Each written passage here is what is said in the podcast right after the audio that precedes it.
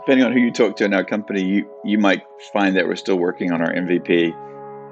Our first iteration of the product was a, a pitch deck that we basically used to raise some seed money. It was kind of more of a minimum viable marketing, you know, MVM rather than an MVP, meaning if you could put together a sort of a landing page and convince someone that you can build a product that they see in their deck, you know you're probably onto something. And I think that was really the first version of our product that got people really excited and wasn't it wasn't something they could put their hands on. It was really this idea. I'm Nat Robinson, co-founder and CEO of Trustworthy.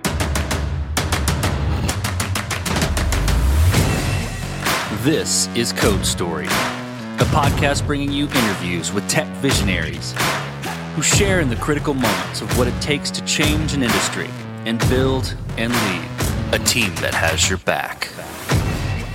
I'm your host, Noah Labhart, and today how Nat Robinson created the platform to house your family's info, all within the family operating system. All this and more on Code Story. Nat Robinson is from New Zealand and grew up there the first half of his life. He finds that growing up in a small island nation gives him a unique perspective in the world. He currently lives in San Francisco with a young family and loves doing water sports when he's not working, including surfing, sailing, and the opposite, winter sports, snowboarding and such. He likes Santa Cruz for surfing and typically prefers inland snowboarding. While working at Microsoft, post the acquisition of his prior company, he started attempting to solve a problem for himself around storing legal documents. What he discovered was that families were struggling with an overload of information and how to keep it readily available and organized. This is the creation story of Trustworthy. Trustworthy is building a new category to help families manage their information called the Family Operating System, which is a term that is patent pending and, and really a technology the, the, around that Essentially, what it is, it's an online service that helps families protect, organize, and optimize their important family information. And that's things like family IDs and loyalty programs and all, all of that, uh, money, property, insurances, passwords, state documents, the legal documents, emergency instructions, and a few other things. We help you get a view of all your important information in one place. Uh, we help you share it across uh, what we call your trust graph, with your loved ones and trusted professionals. Uh, and we help make that whole system better over time by optimizing the things you have and making recommendations for things that you might not have yet to make your system better. I was working at Microsoft. The last company that we'd built had been acquired, and we were there working on bringing new value to the consumer SKUs of Office, of Microsoft Office. Separate from that, we'd been looking at sort of the trust and will space. We are looking, you know, very, very selfishly looking at solving a problem for ourselves around legal documents and how do you keep those up to date over time um, as life progresses. You might get the documents and they're all beautifully bound in a lovely folder, and then life happens and something changes and you have to update those documents, and most people forget to do that. And what we found was that legal was an important consideration for most families, but it wasn't the leading one, and it wasn't the only one by a long shot. Families were now struggling with an overload of information. We heard this phrase, it's all over the place, a lot. Um, and this made it hard for them to find things when they needed them or share it with their families so everyone knew what was happening. We also saw that they'd cobbled together the DIY systems, do it yourself systems for themselves using everything at hand, right? Analog and digital tools. And we tried using some of those tools and found they all kind of fell short in the same areas. You all had to you know, manage it completely yourself and, and make all the updates as things changed in your life or things happened all of the tools that we saw were pretty much what we call dumb containers, meaning they had no context about your information. They couldn't offer any value back based on the information that you put in. They routinely struggled or just plain didn't handle temporality, meaning if I share something with you now, you can see everything. I can't hold some of that back for later. And then lots of them didn't have sufficient amount of security around them or related to their business models. And so th- those are all big challenging things that we saw could be improved on. And after talking to, you know, 30 or so families across the country, we were really left wondering why isn't there something to help families manage that important information and get things done? We're so deep in the information age, you know, companies and enterprises have thousands and thousands of solutions to manage company information. Why don't consumers have anything? And decided to solve for that. Well, let's dive into the MVP then. So tell me about that first product you built. How long did it take to build? And what sort of tools did you use to bring it to life? Depending on who you talk to in our company, you, you might find that we're still working on our MVP. Our first iteration of the product was a, a pitch deck that we basically used to raise some seed money. It was kind of more of a minimum viable marketing, you know, MVM rather than an MVP, meaning if you could put together a sort of a landing page and convince someone that you can build a product that they see in their deck, you know you're probably onto something. And I think that was really the first version of our product that got people really excited. And it wasn't it wasn't something they could put their hands on. It was really this idea they could imagine, right? It was all it was all promise. You know, people got excited about that enough to write um, checks and and say, yeah, I want I want to see this product come to life.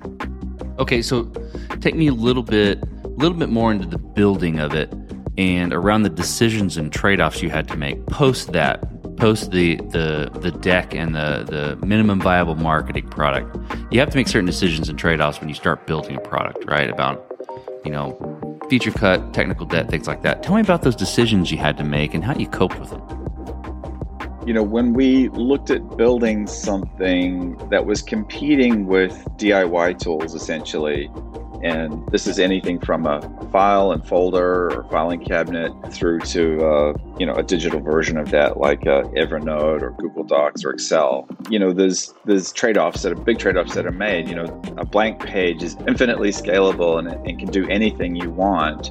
But at the same time, having a blank page in front of you can be very debilitating. So we knew this was going to be a big trade-off. Is that we were going to kind of put people on rails in helping them get organized and prepared. And that that was going to be a limiting factor for some people, right? That we had an opinion about how to approach this getting your family organized and prepared problem. And we couldn't be sort of infinitely flexible.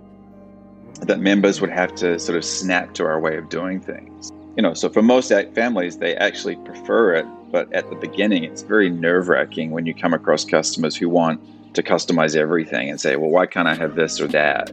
I think we just felt like we really had to stay the course on that. And that was a big trade off for us. It's like, well, why can't we make, you know, a system that's infinitely scalable and flexible? And we're like, well, we that kind of already exists. And we've seen the, the pitfalls and, and the drawbacks of doing it that way, that you have to do everything yourself.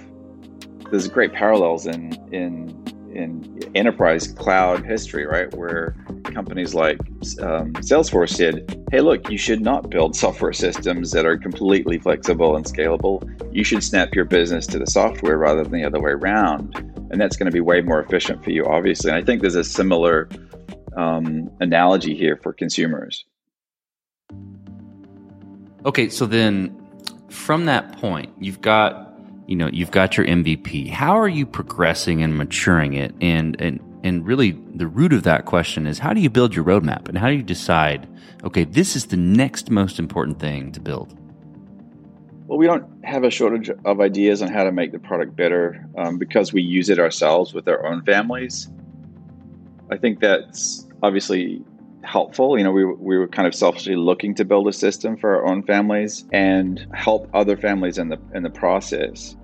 Of course, you know, now that we have customers, we also get a ton of amazing feedback from them. And, you know, I think it's one of those areas where you realize how much commonality you have with people from all walks of life. Having said that, you know, I'm very fortunate to have my co-founder and head of product, uh, Dan McCall, who takes the lead on the roadmap. But like any company, we're sort of constantly mixing in elements of delight for customers and elements of helping move the business forward. An example of this might be, say, a feature that helps customers organize their tiles. We have this concept of tiles uh, or entities. And so people want to organize those differently. And versus, hey, should we run a paywall A B test? You know, like that's going to help the business and, and give us some learnings on what, what helps people there. We try and do those concurrently, of course, but when you have hundreds of each of these competing things, it can be a real balancing act. So we just try and take this approach of like, okay, you know, two things for customer delight, one thing for the business, or depending on how things are going, maybe the other way around. Let's switch to team, Nat. So, how did you build your team? And what did you look for in those people to indicate that they are the winning horses to join you? Yeah, we've been lucky in hiring, I'd say. I think partly because of the mission is, you know, people want to work on something called the family operating system. Obviously, you know, lots of people have families, whether you're you know, currently have children or not, you're part of someone's family. And lots of our members are often thinking about their parents uh, as well as their own, you know, sort of nuclear household you know, it, it, feels like it's a cause for good. Like, oh, yeah, how do I help my family and other families concurrently be better organized and more prepared as life happens? That's that's a great mission to be on. So we get a lot of people coming to us saying, "Hey, do you have this kind of role? I'm a I'm a this for that. You know, is can you accommodate me? I want to work on this mission. This is really important." And they generally relate to it through their own family scenarios, right? Like oh, I had an uncle who passed away and it was a nightmare unraveling his estate. You know, it took my parents forever to help do that. I just don't want my family to be in that same situation. I want to get ahead of that problem for myself and for my parents. I, I think the the mission really helps. Like and and you know the those books about you know like find your tribe and find people who align with that mission. I think that's a that's a huge element. Is you know f- finding people who want to go on that journey with you.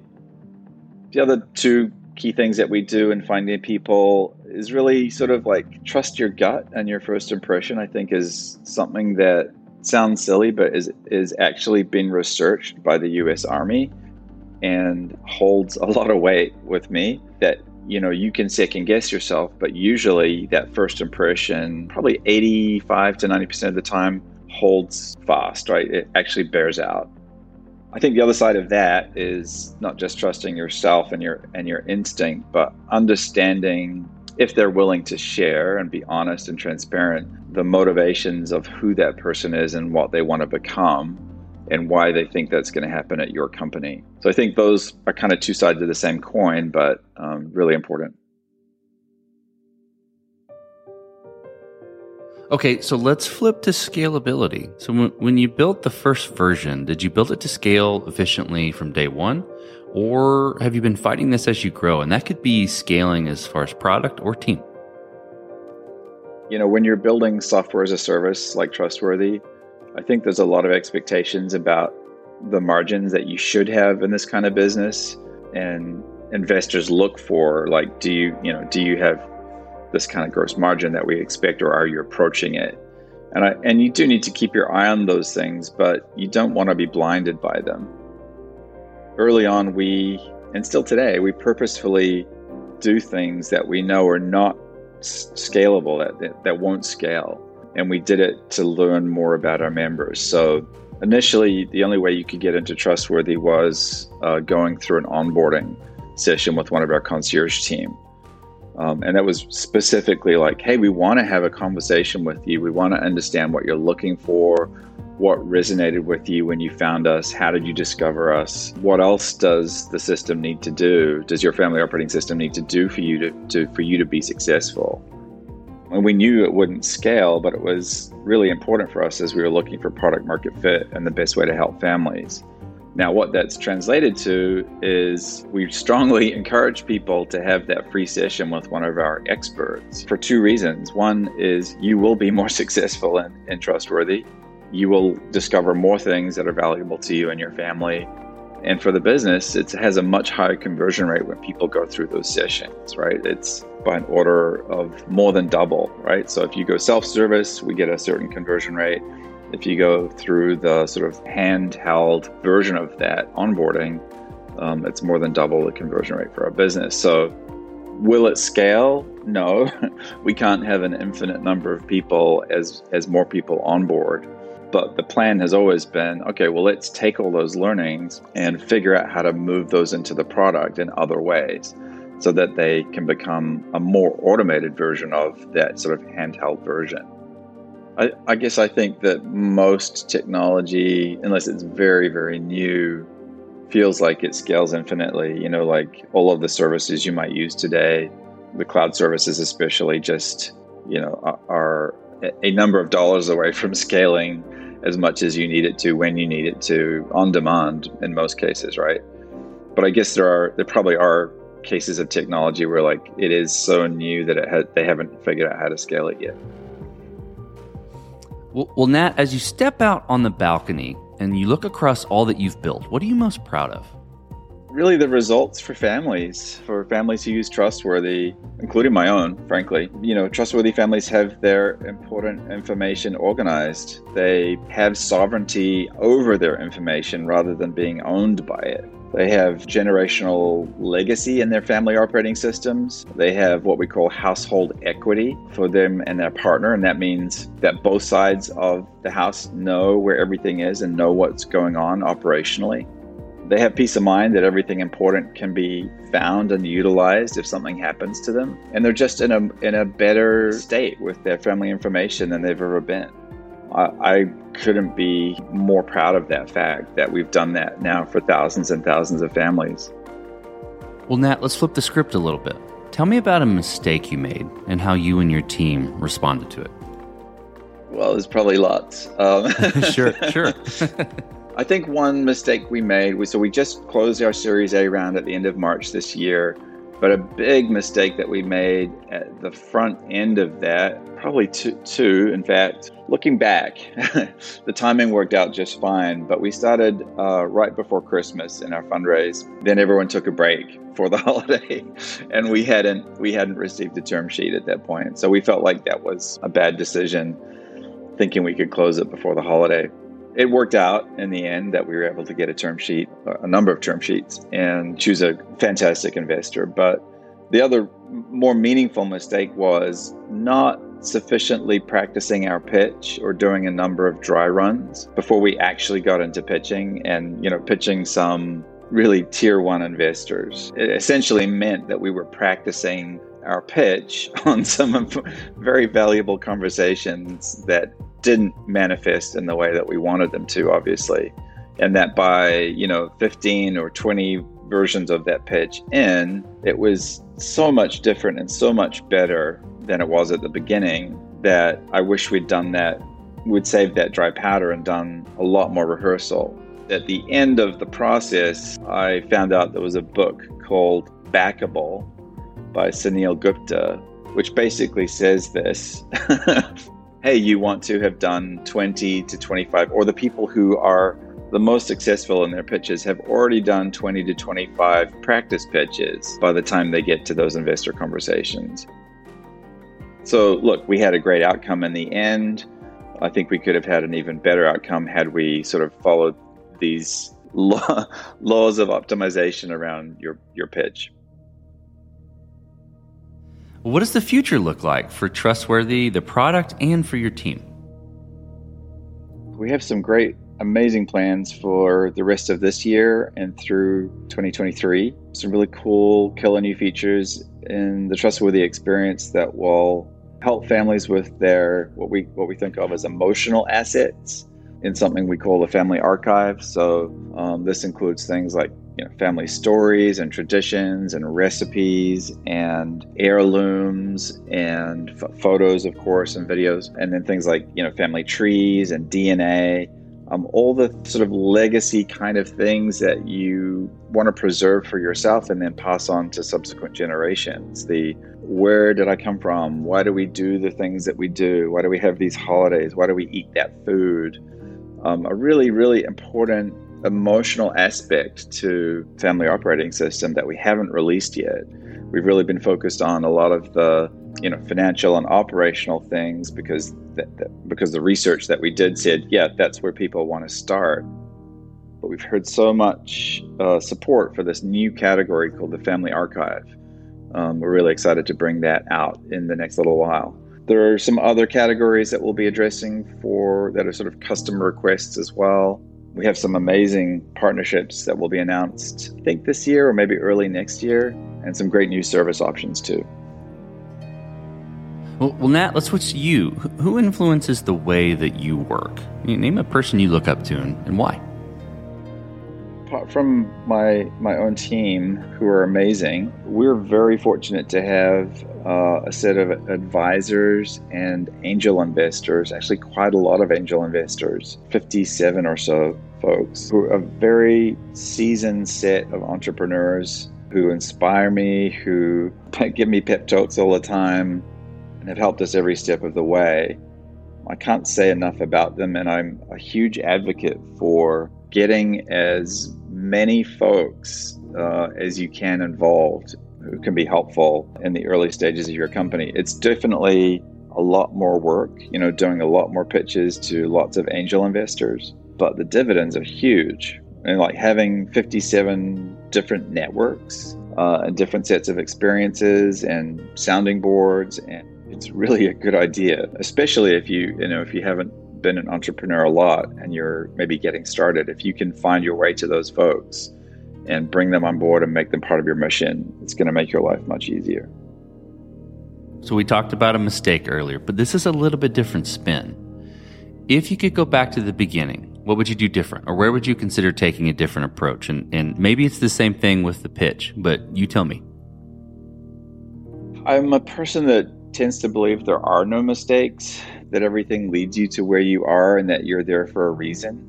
We've been very fortunate with some of our decisions and timing. So there's nothing I'd change or do differently at this point, other than choosing a consumer business is incredibly challenging at this particular point in history.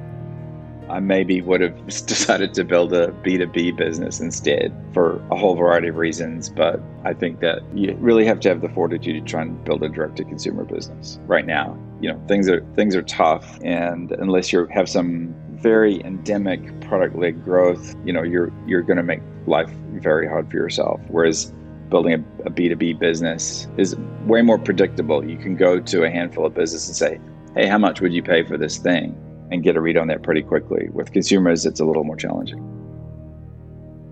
Well, Nat, last question. So you're getting on a plane and you're sitting next to a young entrepreneur who's built the next big thing. They're jazzed about it. They can't wait to show it off to the world. Can't wait to show it off to you right there on the plane.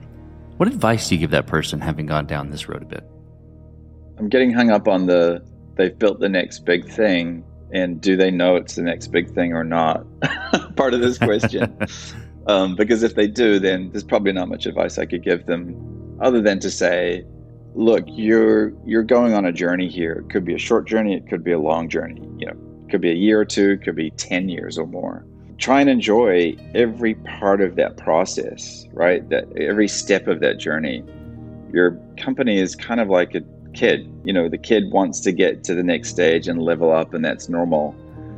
Um, and as the parent of your company, you're never going to have this stage that you're in right now ever again, right? It's going to change and keep changing. So try and be present and try and enjoy every challenge and setback and accomplishment and every person that you interact with and, and every moment that you're in, every second of it, that all of it, that's that's the ride that you're on. And if you're constantly trying to get to the next, next, next, then it's hard for you to enjoy the moment that you're in.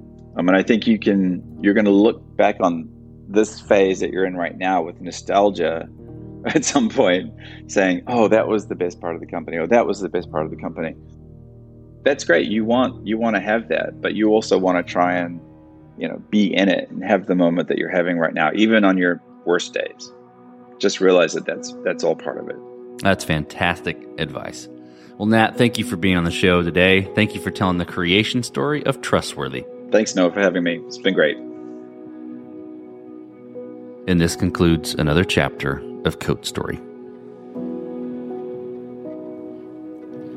Code Story is hosted and produced by Noah Labhart. Be sure to subscribe on Apple Podcasts, Spotify, or the podcasting app of your choice.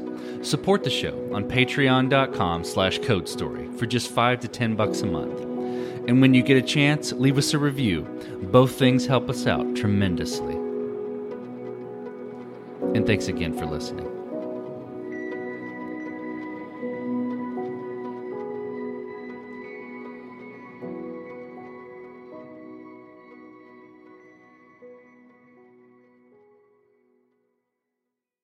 At Parker, our purpose is simple.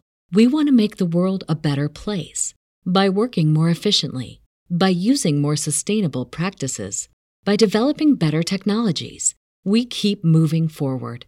With each new idea, innovation, and partnership, we're one step closer to fulfilling our purpose every single day. To find out more, visit parker.com/purpose.